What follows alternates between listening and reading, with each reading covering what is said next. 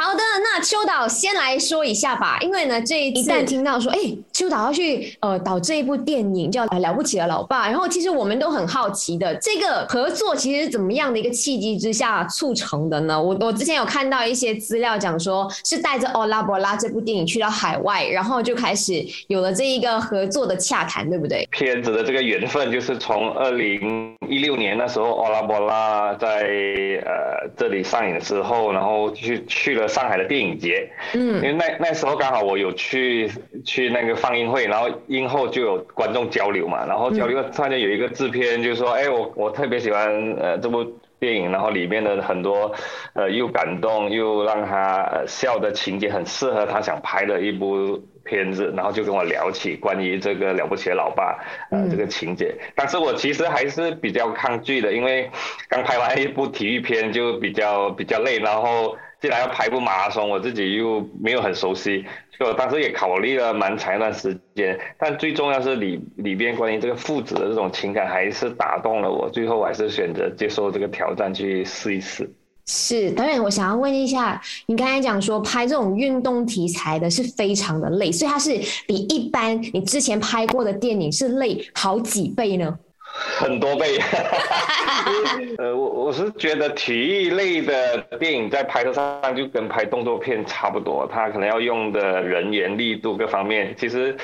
呃，会会更难，可呃那种不可控性更大。特别好像你马拉松短短的几秒钟，你你要把整条路封下来，要梳梳理交通，然后要陈设整个街道，安排群演，最后你一 action，然后他们跑跑过画面，可能也就是那那几秒到几十秒，那花时间特别特别特别长啊，所以难度还是比较大。嗯，然后这次的，我想问说，这次的演员就是选选角色的部分，是秋导你全程都有参与吗？我知道说你连配角都有去参与去选人。呃，是的。呃，这一次其实，在演员方面花的时间非常长，我还接近一年多的时间去聊不同的演员，因为，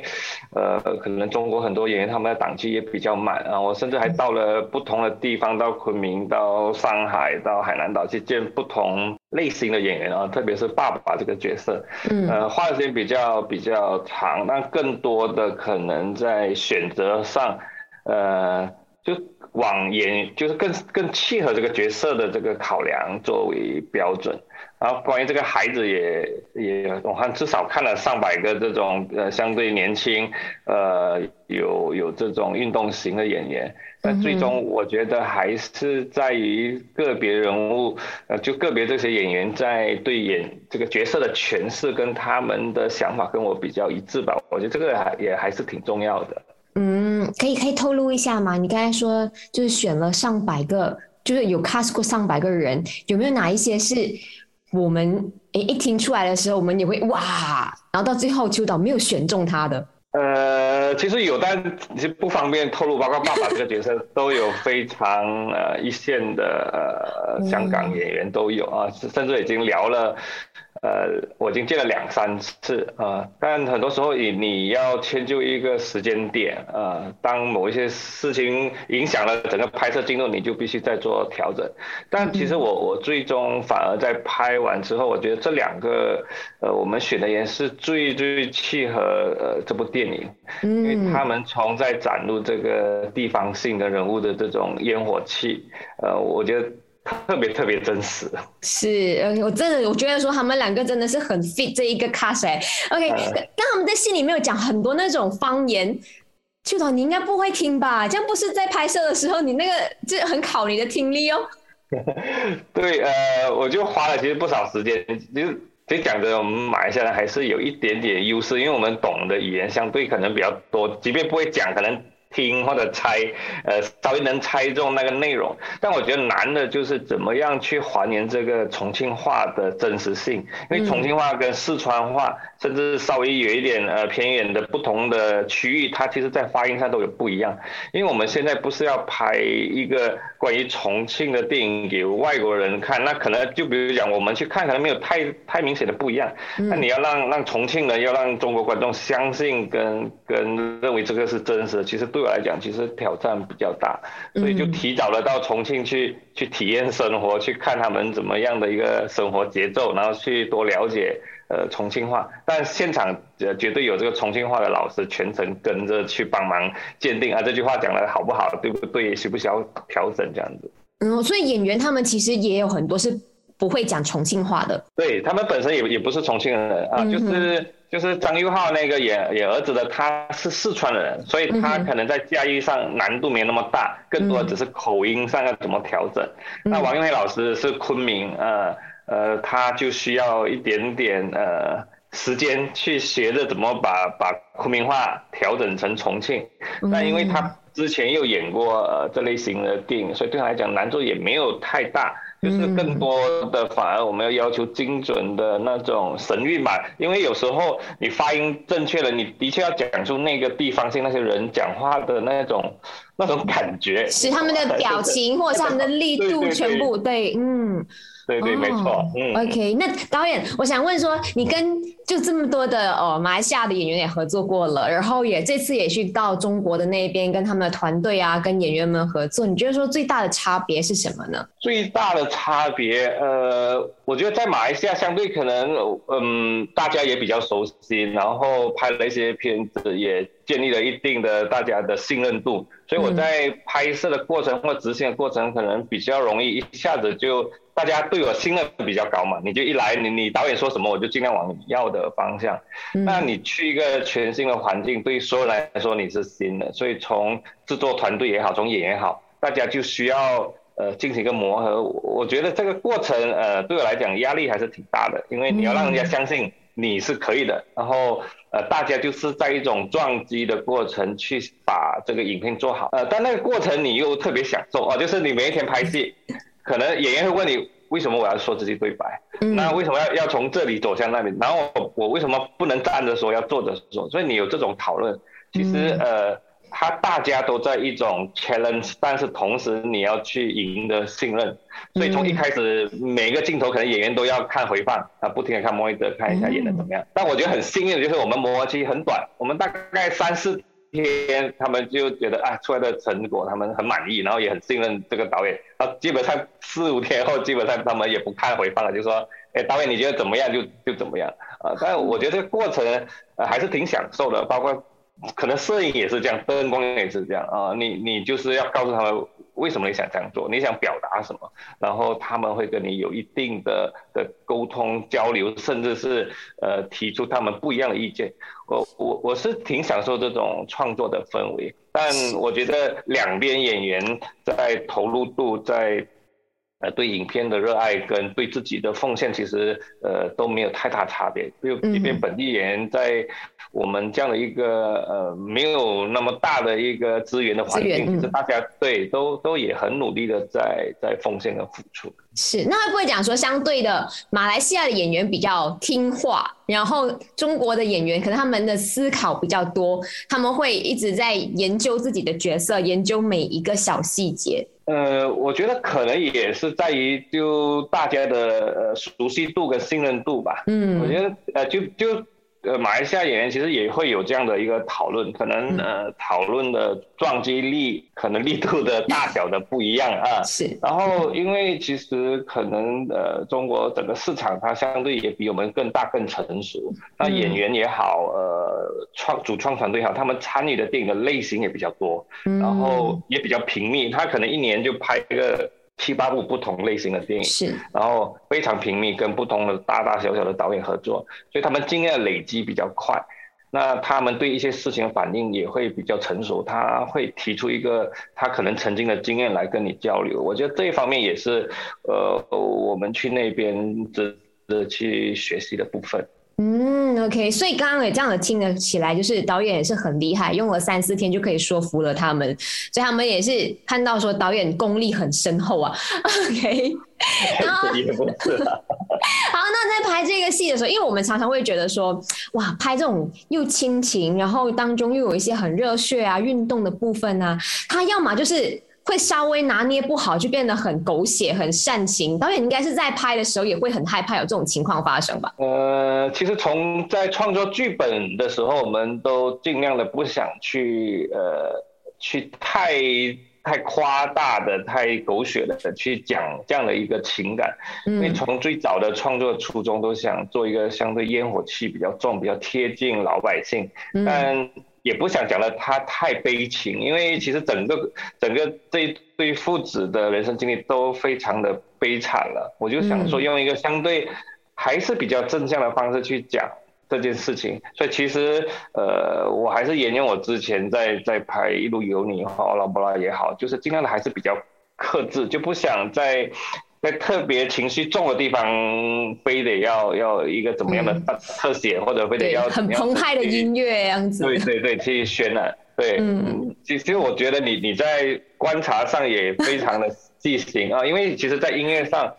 这一次我们也花了很长时间在讨论，我们就想走一个反反向的方式，所以整个音乐的呈现相对还是比较不一样。我们更多结合情节上的需要，啊，应用一些小号，然后想把这个非常烟火气的地方，反而做的配乐上加多更多的一种西洋乐器，让它有一种不一样的反差。嗯，OK，好，那导演这部电影的反应跟票房是你。一开始所期待的吗？还满意吗？呃，其实我还特别开心，呃，有这样的一种成绩，因为其实，嗯，毕竟在一个全新的环境里，还是会有一定的忐忑，呃，但但其实，在创作过程反而没有去想太多，我们就更多是想怎么样把人物、把故事讲好，呃，因为作为一个创作者，这些年下来，我都不会在创作时候去想太多关于票房。为观众喜好什么的，因为你很难去按照观众喜好去设计一个影片出来，因为那是不现实的。那反而是在完成之后，嗯呃，就从内测、从观众各方面，其实反馈也还蛮好的。所以那时候你就有一个忐忑，就是呃，到时候公映会不会跟这个呃内部放映的口碑一样那么好呢？然后票房会不会得到一样的支持？那现在整个从路演，我们也去了。十六个城市啊，跟所很多很多的观众，包括很多大学生交流，嗯，其实心里面还是蛮安慰的。就是我更多的安慰是来自于观众正向的反馈，因为影片里很多伏笔啊，很多小的细节被看到，其实那种满足感还是还是不是票房可以直接呃对等的。是是是，而且我上微博看到很多的网友们他们的一些影评啊，或者是他们看后的观后感这样子，然后都是。一面的都是在赞，说这部戏它就是细细的感动，可是会就进到你的心里头的，然后都有赞说，哎，导演在呃很多细节上面的设计啊都很棒这样子，所以谢谢修导，让我们马来西亚人沾光了。嗯，你过奖过奖啊，